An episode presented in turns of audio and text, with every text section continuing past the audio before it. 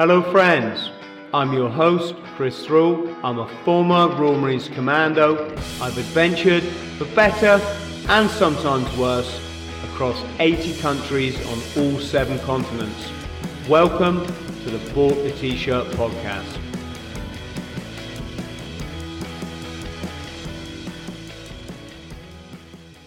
Kate, how are you? I'm quite good, thanks, Chris. Mentally, I'm feeling quite positive, but we were just talking offline about our physical ailments. So there's a few little things going on, but overall, nothing to complain about. Yes, you were saying, uh, um, were the injuries from from your world records?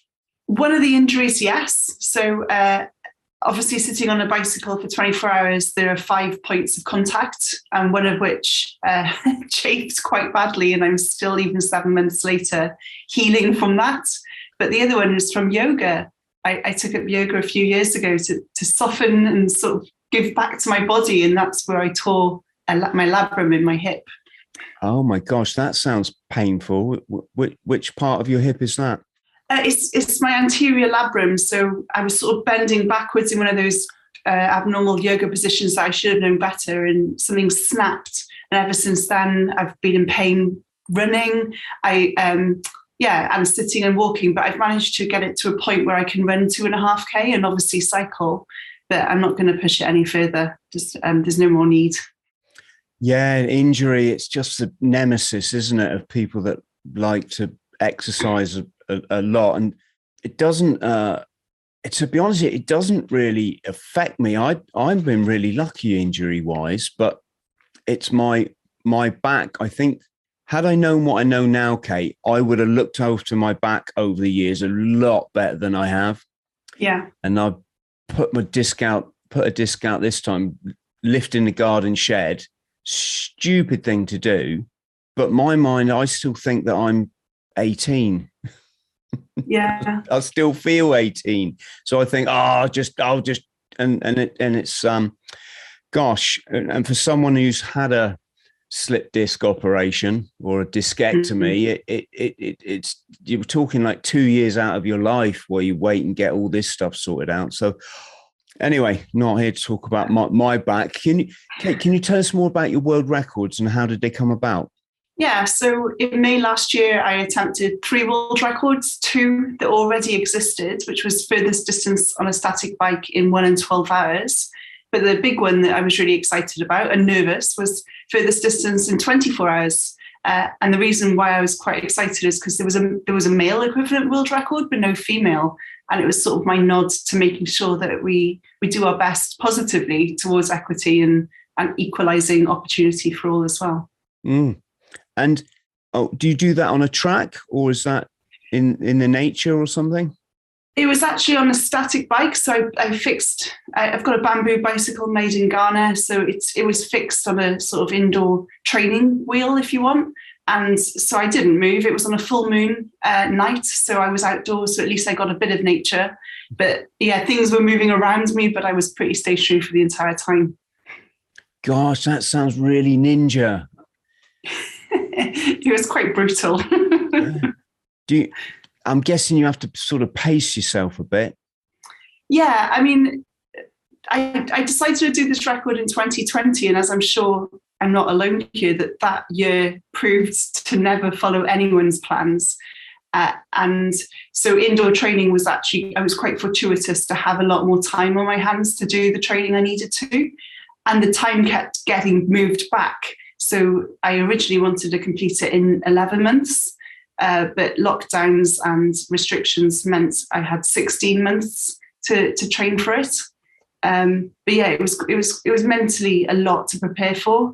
Uh, but for the day, as you said, it was just making sure that I didn't burn out at the beginning, but I still was breaking the world records for the one in 12 hours first and finding out how my body could digest the food.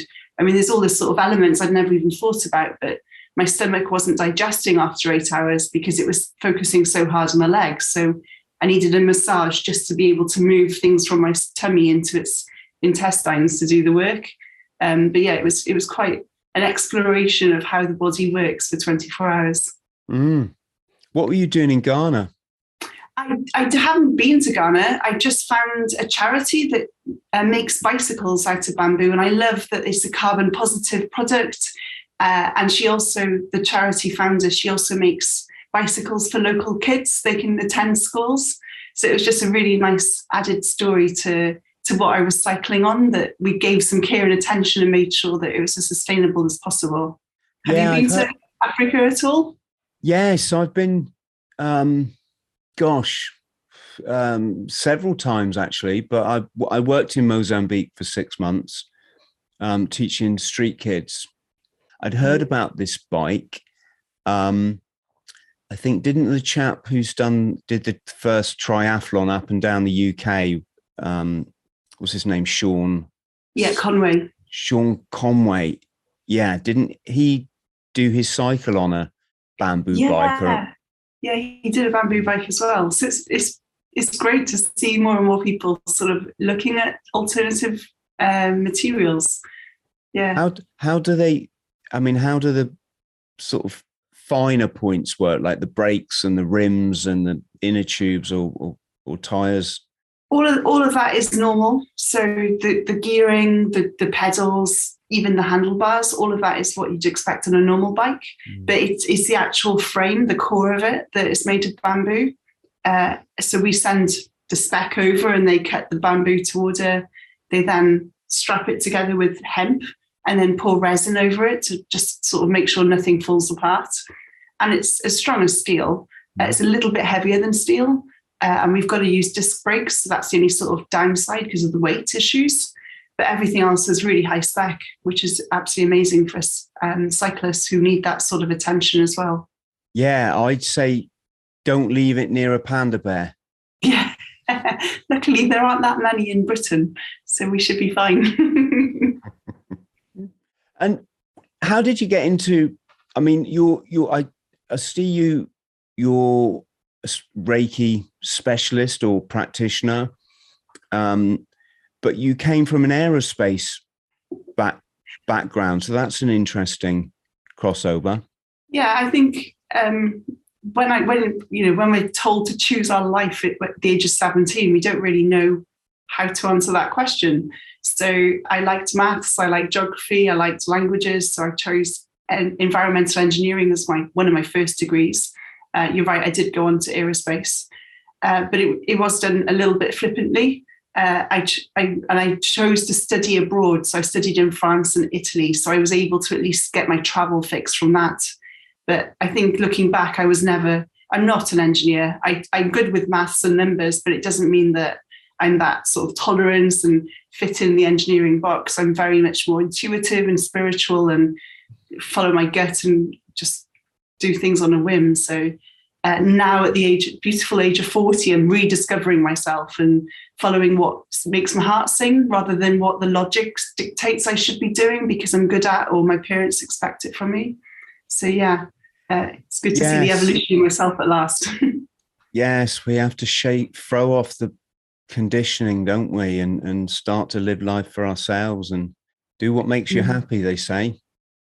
Yeah, um, it's it's a blessing. I don't, I don't know if you're noticing it in your in your sort of where you sort of network, but or hang out. I'm seeing more and more people at an earlier age have these questions of, you know, what what do I enjoy? You know, how can I do something that that makes you know, as I said, makes my heart sing, but I really have passion for, rather than just looking for the money. Uh, so I'm really heartened to see more and more people having that conversation earlier on. Yeah, I I was on a campsite in um I think it was Airlie Beach or it was somewhere up near Cairns in in Australia and the chap I got friendly with a chap who was putting his tent up next to me. So we had a barbecue that evening and stuff and by the end of the night he was in bits. He was actually sobbing his heart out because he said, Chris, all my life I've just chased the job. I thought it was about the career position. I thought it was about the money. And uh, if I stick at it, I'll be this. And he says, I've just wait, wasted my, my, my life.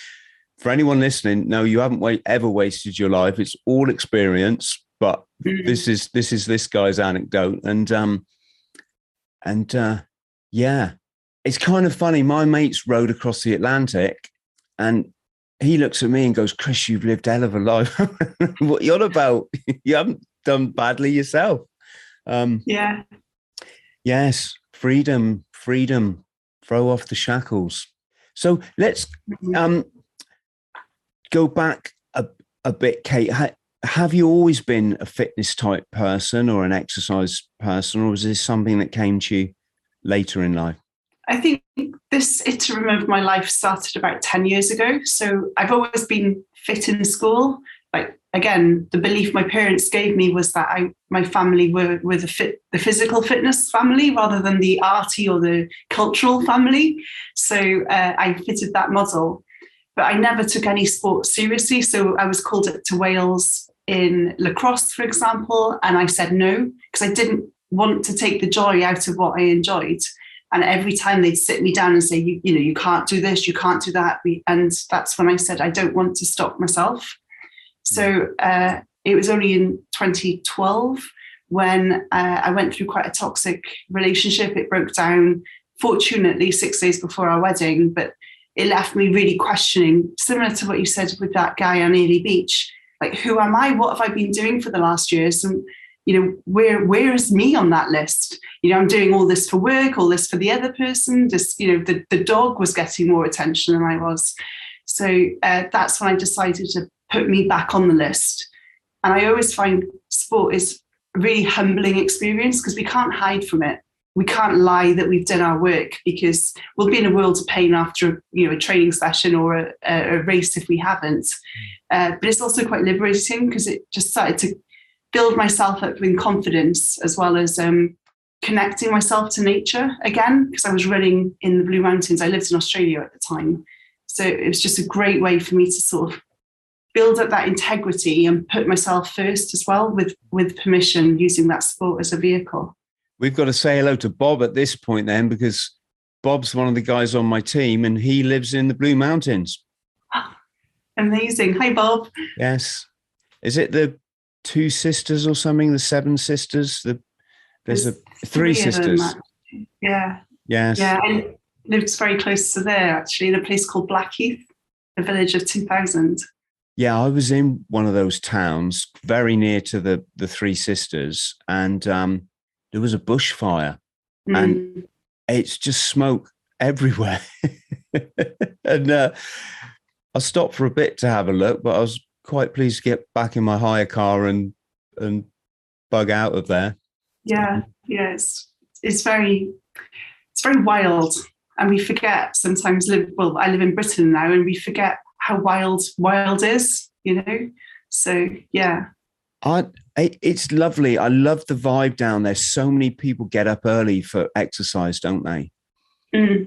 yeah, know, it's we don't meet in a pub. We meet on a walk, and what a great way to live. Mm. Yeah, you'll see, you know, two guys, I don't know, my age, 50 years old, carrying a canoe down to the sea to have their morning paddle and all the surfers in the water. And mm. do, do you find, are you like me, Kate? Do you find life's a bit more fun when it's sunny? Oh, yeah. Yeah, definitely. Yeah. I find it, I have to really kind of speak to myself in a good way in the winter and and yeah. uh, do um um almost like NLP on myself to to remind myself all the seasons are beautiful, Chris, not just the summer, but yeah. But uh, yeah. I do I am passionate about the summer just fills me with so much energy. I completely agree. I, I think I'm hibernate. I think I hibernate in winter. I need to halve my to-do list. I need to sleep more. I need to, you know, eat more as well, and just sort of find a duvet and just lay under it for a bit longer. Yes, yes, I have to be really strict because um, somebody said to me at the end of last summer, "I hope you're going to do your running videos every day when it's freezing cold in the winter." So I got no choice but to get up at five or six and jog around the block. Um, but uh, braver man than me. oh, I, I really love it. I absolutely love it. I love my life. Yeah, I mm. love I love life, I should say, and um, being able to get up when it's bitterly cold and everything's icy, and and put your running gear on and still love it Whereas, I don't know, 20 years, I wouldn't have been like that 20 years ago. I certainly wasn't like it in, when I was in the Marines. I used to hate the cold. Mm. It's not not good when you're in the Norwegian Arctic, but it was it's awful. Shouldn't make soldiers get cold. No, it doesn't make sense at all. Um, yes. So, did you completely transit from the aerospace stuff into into what you do now? Because you're a public speaker, you're a life coach. You you help um, businesses get their act together, and and and you you know you you do the reiki. You do you do a lot of stuff, Kate, and it's all really good. H- have you moved completely away from the yeah, I have.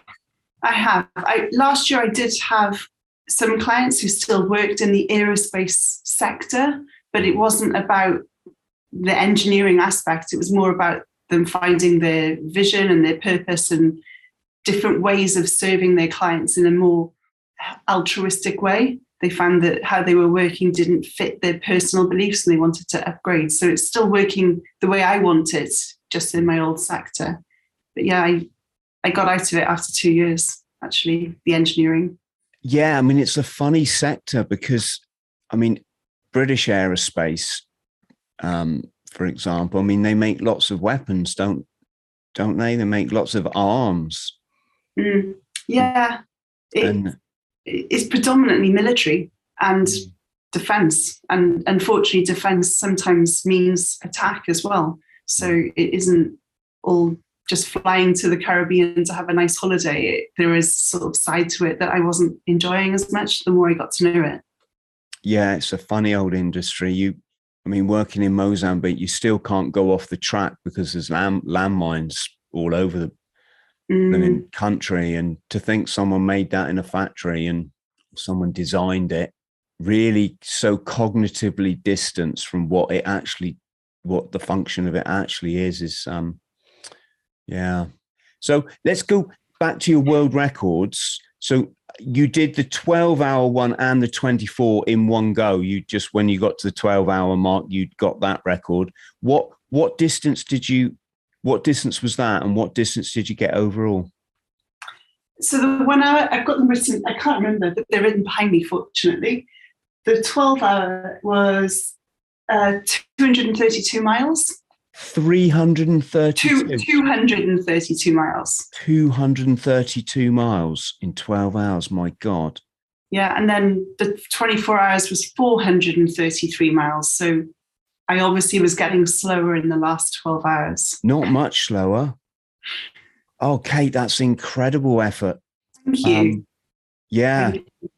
well i remember when i i um i decided to do a quadruple ironman distance triathlon Mm, and I did it over seven days.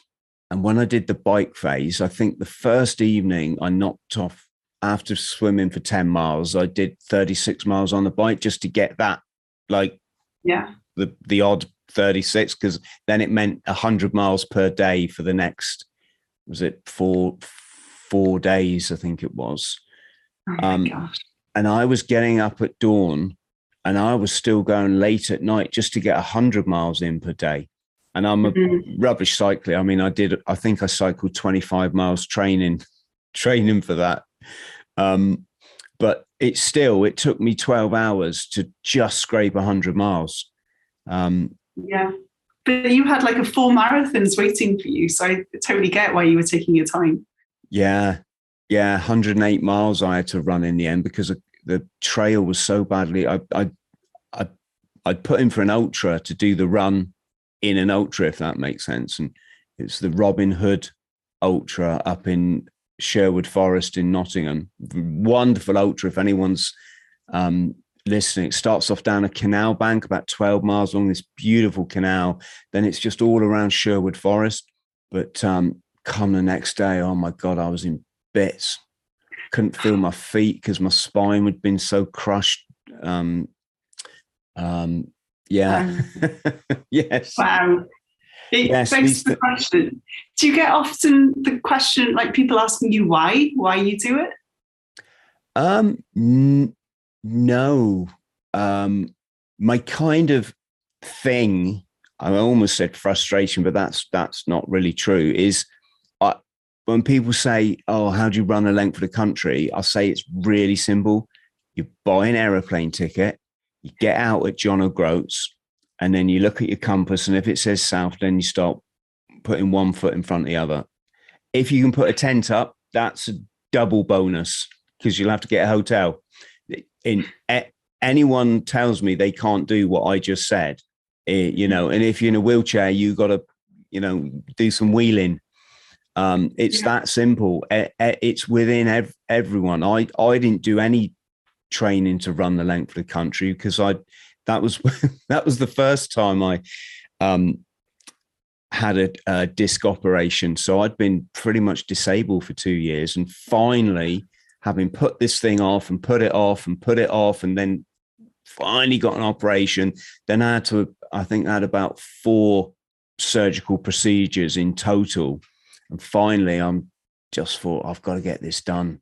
So I just bought, bought, bought a plane ticket and, um, yeah, just went to John O'Groats and started it and just smiled all, all the way. And, and I mean, you do get a few challenges. I'm not going to, I'm not going to kid you, but um, it's just weird, Kate. It's that thing, isn't it? I grew up in a generation where the media wanted you to believe that that like a half marathon is the preserve of the Olympic elite, and you mm. know, and it's for these people that have trained like really hard and and it's it's like I hate to disillusion people. You can walk a half marathon really easy.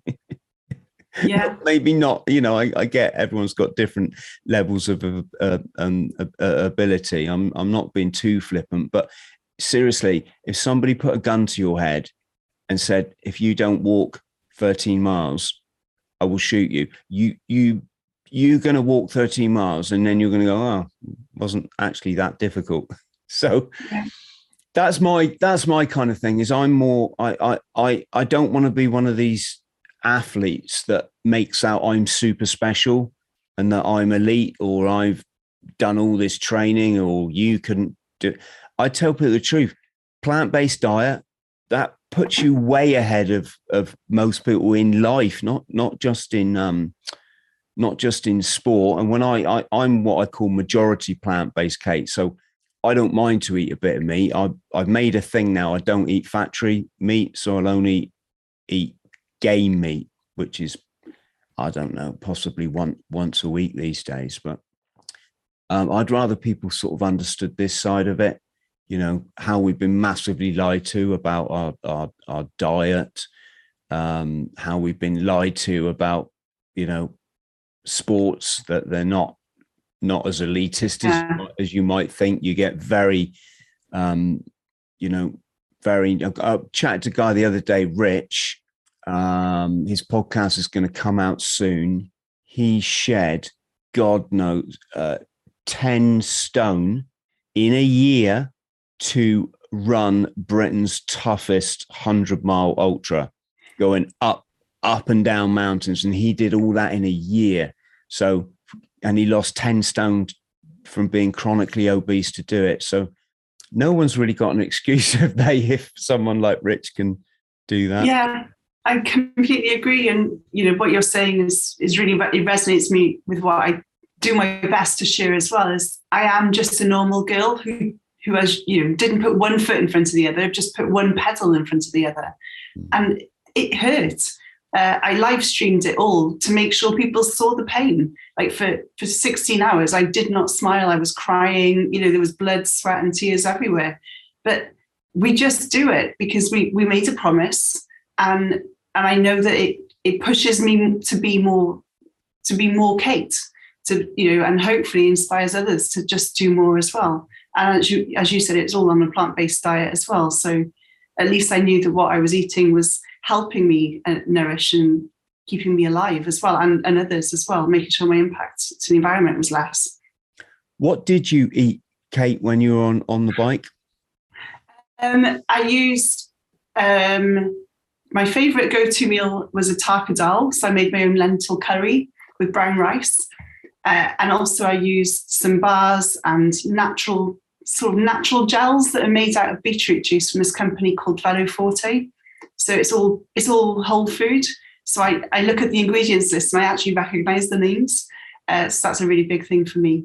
Uh, so that's all I ate pretty much about a dozen bars, a couple of bowls of dal, and some drinks to make sure I stayed hydrated. Oh, that's great. When I've run ultras, the thing I hate about them is when you stop at the the I don't know what aid stations they call them, don't they? You stop at an mm. aid station, it's all bloody sweets. It's yeah. the last thing you want to eat when you've been running for 75 miles is a bowl. I mean, yeah, there is a place. Sometimes you just want to grab some jelly babies and shove them in your mouth, and that's sugar. It's just good. But but most of the time, you want some proper food, don't you? You want some. Yeah, yeah. I used to make my own when I lived in Australia, like little rice balls, uh, or I used to make some like date, you know, sweet and sour, basically, just make sure I I didn't saturate my my palate.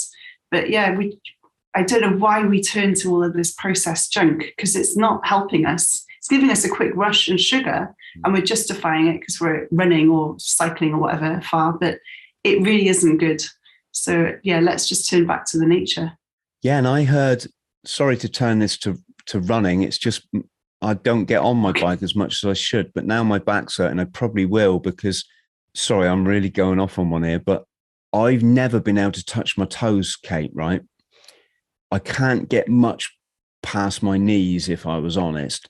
In Marines training, you have to be able to touch your toes, but I used to just fake it and just luckily in, in eight months of training, the, the the physical training instructor never noticed that I couldn't touch my toes. So I got I got away with it. With one exception. When I got off that bike after 400 miles, I touched my toes easily. Oh my god! How mad is that? That's strange. yeah, it must have must have just shaken my back out. Oh, you know, just that posture must have just been. So I think now my back's hurting again. I'm going to get get get my nice um road bike out and go and do some miles. But yeah, that's what I was going to say. I saw a guy on the Joe Rogan show. Can't remember the chap's name, but he's one of the world's leading ultra runners now. And I all I already knew that Scott Jurek, who's one of the most famous ultra runners in the world, was completely plant based. Mm-hmm. And this chap on Joe Rogan's show, uh, he he ran runs in ketosis, so yeah. he just eats. Uh, what's the name of the ketosis diet? Is it like a paleo sort of? Yeah, it's pro- high protein, low or no carbs. I think. Yeah, so fat he keeps his body burning fat so that when he goes into an ultra, his body's not slowed down because it's trying to digest a whole load of stuff. It's already onto the fat. So there's no like the glucose uh, reserve. He hasn't got to burn through that first. He's so he's hmm. already on the already burning his body's fat. And I found that was that's fascinating.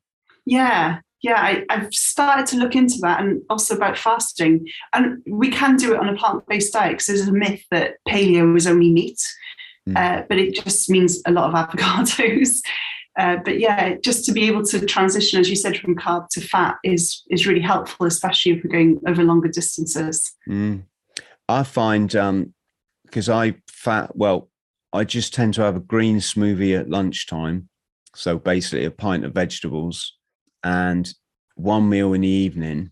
And if I'm running as well, which I do every day, I, I start to taste the ketosis. Um, you know, so my body's almost mm. in that state. But, but I guess I'm not putting in loads of reserve calories, so my body's storing it up and up and up. I'm just right on that line, so I I, I can feel you. For friends at home that are wondering how you tell you, your mouth starts to taste soapy, and that's the ah. fat the fat as it burns off, you get this um because you can make soap from fat, can't you? In fact, it's yeah, it's, yeah. Um, I think that was in that film Fight Club. They he used to go and raid all the liposuction places for bin bags full of fat people's fat, and then he used to turn it into this luxury soap. Uh, but uh, yeah, so going back to the bike then. So you're on the bike. What kind of pace are you having to keep up?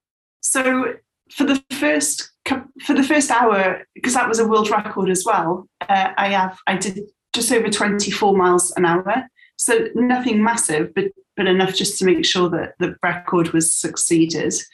Uh, and then thereafter, I'm quite a slow cadence. So my, I don't turn my legs very quickly. So it was around 70 to 80 revs a minute. And it varied between like 22 to 18 miles an hour, uh, depending on my pain thresholds and, and what the target was for that hour. Luckily, I've got a team around me to make those kind of decisions because I didn't, if I think too far forward, I, it can overwhelm me or it can feel unsurmountable or I can push too hard. So they only gave me a number to focus on for 60 minutes, and that was what I just needed to do. And then the next 60 minutes, they, they changed the number. So I knew what I was aiming for that one. And you said there was no previous women's record for the 24 hour one. Yeah, that's right. Yeah. So did you have a rough idea what you wanted to achieve?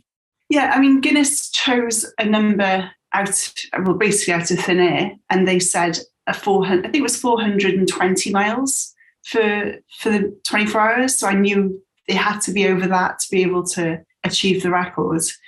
But I hadn't ridden the bike before. It was I'd only I only got it the week before, so I'd only done one hour training on it. Uh, I'd never cycled outdoors before. It, it, there was a lot of variables. So for me, it was just happy to to finish it. Uh, so yeah, anything over 420 was an absolute bonus. The goal was to finish 24 hours. mm. And and sorry, just remind us again. You did 433.1. Wow. and um, what when you got off the bike, were, did you have any ritual? Was there anything you were really massively looking forward to? Uh, I I don't actually. I make sure I I'm, I'm a bit strange maybe. I, I train with no pleasure, so I don't watch Netflix. I don't listen to music.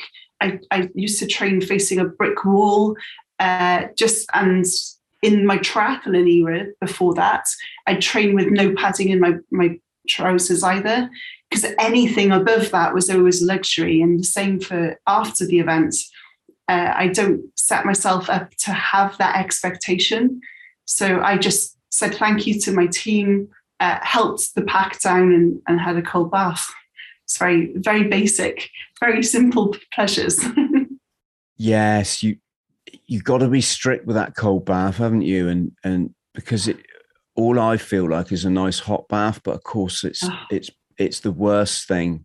I it's amazing the differences that a cold bath or a cold shower has. Mm, I had one this morning. I actually had a cold bath, at least up to like my chest height, just to try to get my back the disc in my back to shrink mm. a bit or the swelling to to shrink. But when I ran the length of the country, someone very kindly bought me the Land's End hotel for the night for me and my my family, and um, I was trying to drink a pint in the pub, but I was so exhausted I couldn't function, couldn't speak.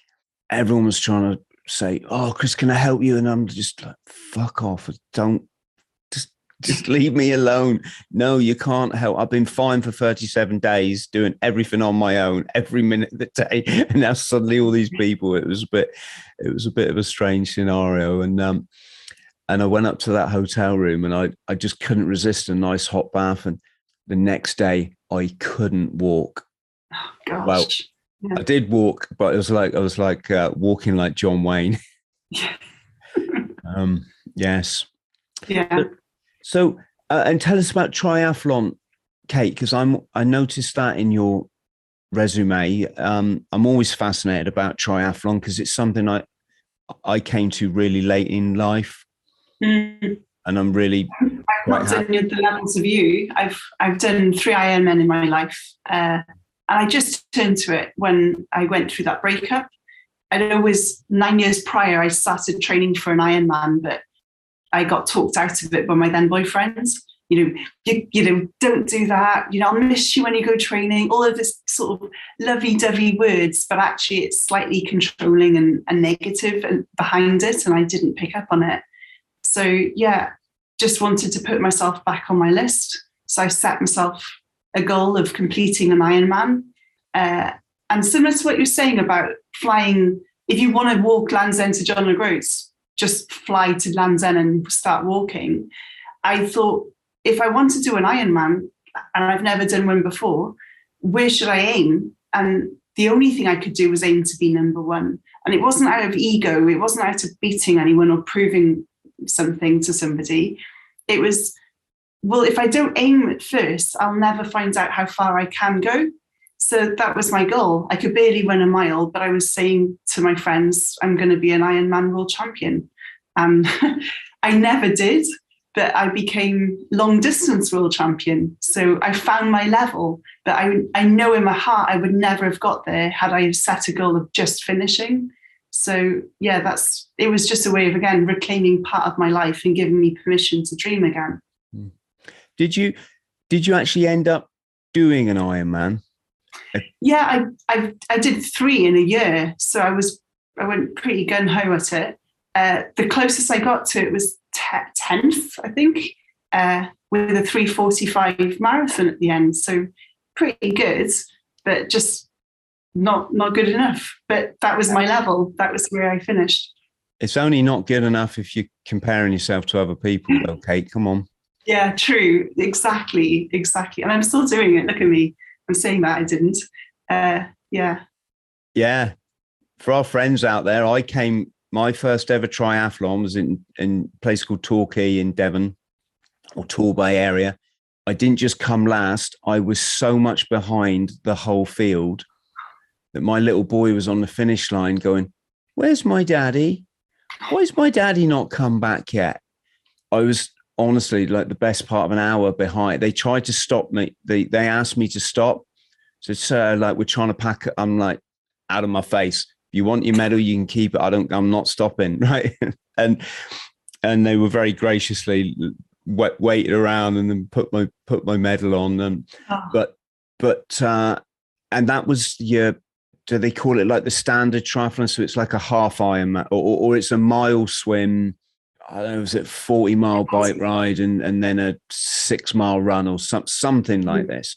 Um, and when I come over that finish line, I thought, right, in eight weeks' time, I'll do four Ironmen together, or, or, I should say distance triathlon. I did the swim in a in a in a in a Lido pool, so a saltwater swimming pool. But um, but uh, yeah, it, I just think it's impressive that you've done an Ironman. Um, yeah, it, and it's so inspiring. Scary. It's scary, isn't it, when we set goals like that? And it's not just our own fears; it's the naysayers around us that oh, you can't do that. Who do you think you are? You can't run this distance. It, it's tough to stand strong and, and say I'm going to do an Ironman. So yeah, well done you as well. Mm yeah, this is a thing again that we have to be careful of is you can have some really keen sportsmen or whatever it is in life telling you or, or authors because you know I've write, written a few books telling you oh da, da, da, and and what they're doing is they're projecting their own stuff on onto you it's not real like the number yeah. of people when you join the marines will tell you you can't do it um and when you get in the Marines, it's really weird. Some of the guys you think will get through this tough training, no, they're like the first guys to leave. And the underdogs that are just, I mean, I was like nine and a half stone or something. Um, get through to the end. It's um, mm. so I never listen to naysayers ever. I I just set my own course and think, right, I think I can do this.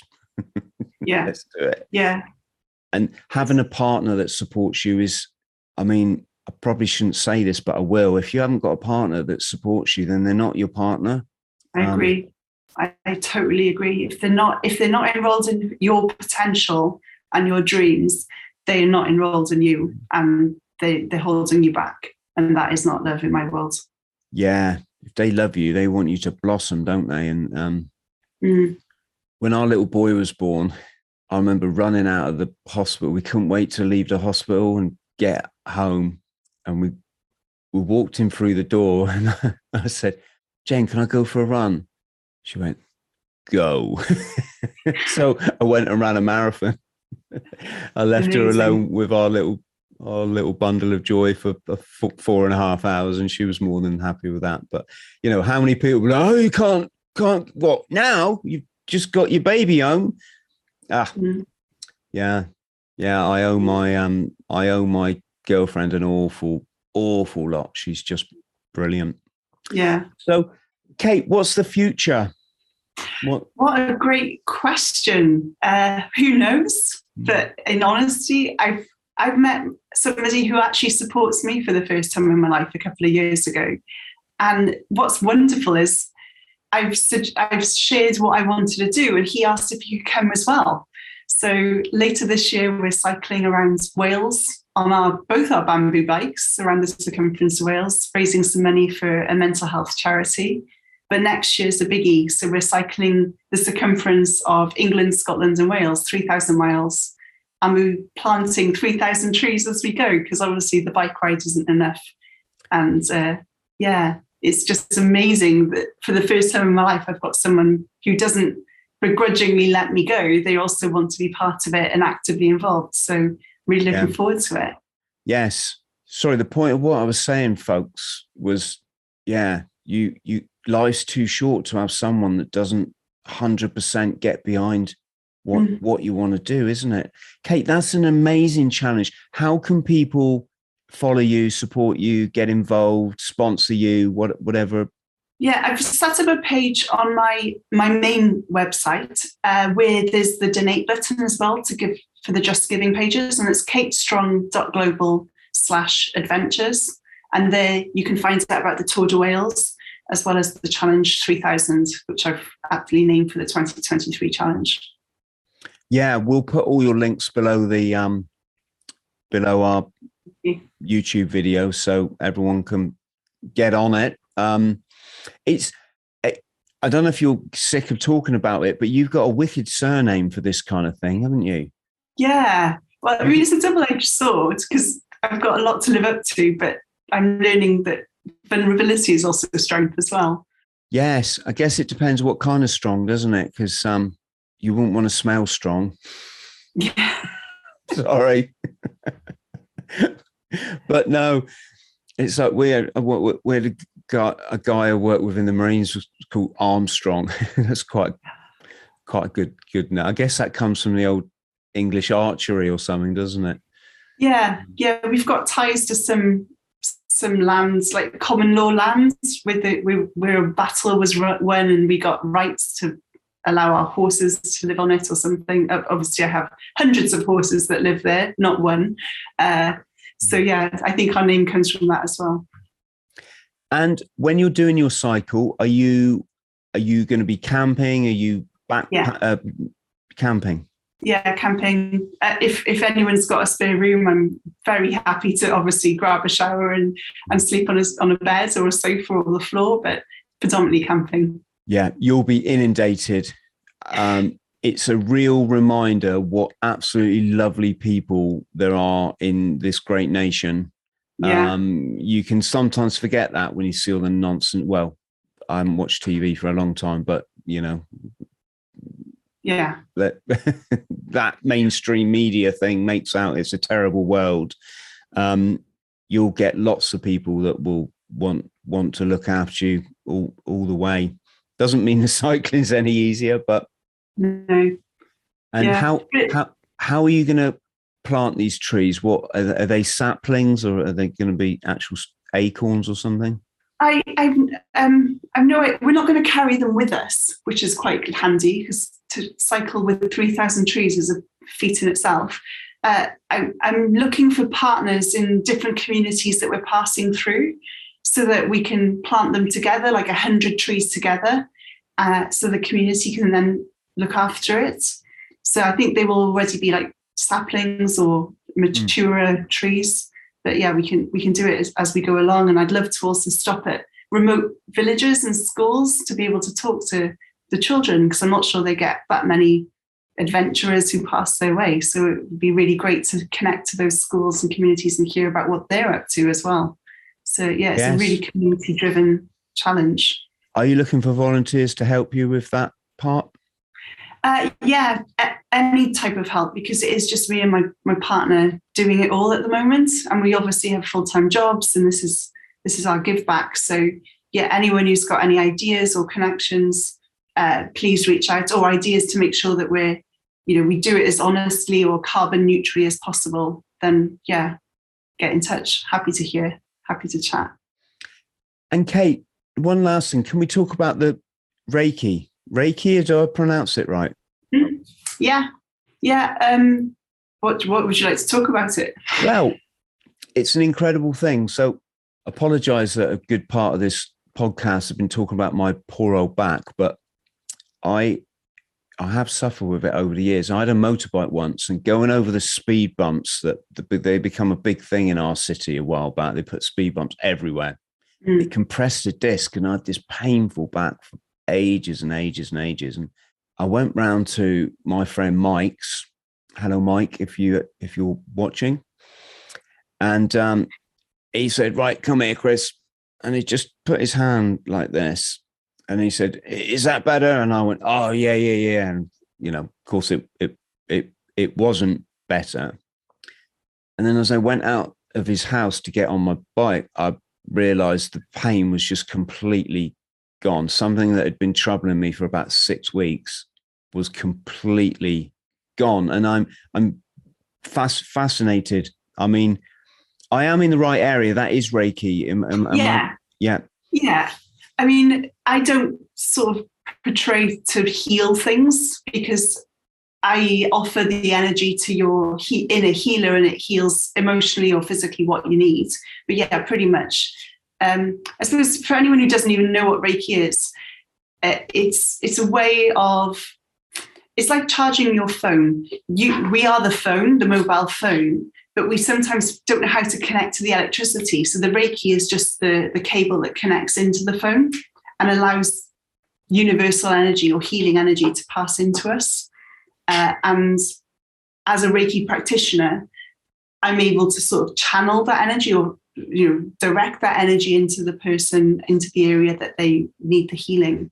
So that's how I describe it. But it's absolutely magical in, in no words, no short words of that. Yes, and again, it's an area we've all we've been cut off from.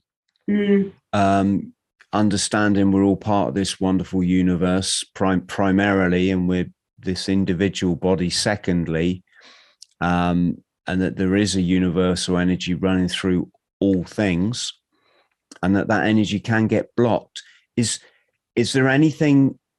What would you recommend people do on a day to day basis to to keep this energy flowing? Yeah, well, one one is connect to nature, preferably without shoes. So just standing on a bit of lawn or touching the bark of a tree, that will start reconnecting and sort of bubbling up our own energy. Energy, or you know, the universal energy loves movement. So vibrate your cells, go for a run, do star jumps, jog on the spot. Uh, start moving at the higher and like cellular frequency. Uh, and also, what I love doing is I have a gratitude journal, but I also add onto it curiosity. Start seeing the world anew. I think we're getting a lot like we might walk the same path to work or whatever, and we we just sort of go into our zone and forget that outside the real world and magic's happening. So start looking for that magic every single moment and every single day those three simple steps can really help us start reconnecting to the energy that is surrounding us all and that we are actually part of as well. And I've heard that stress can quite block this energy.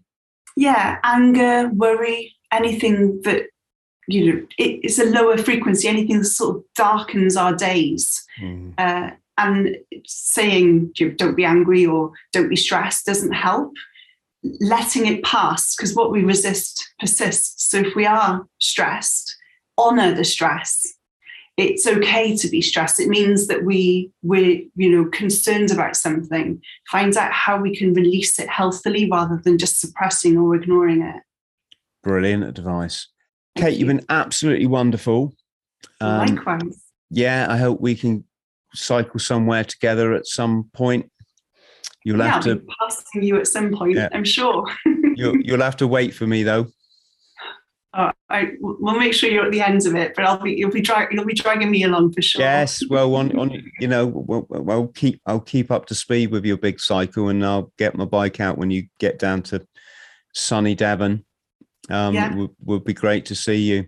So stay on the line so I can thank you properly. But absolutely, what a wonderful guest, friends at home. Um, I hope you got as much from this as as I did.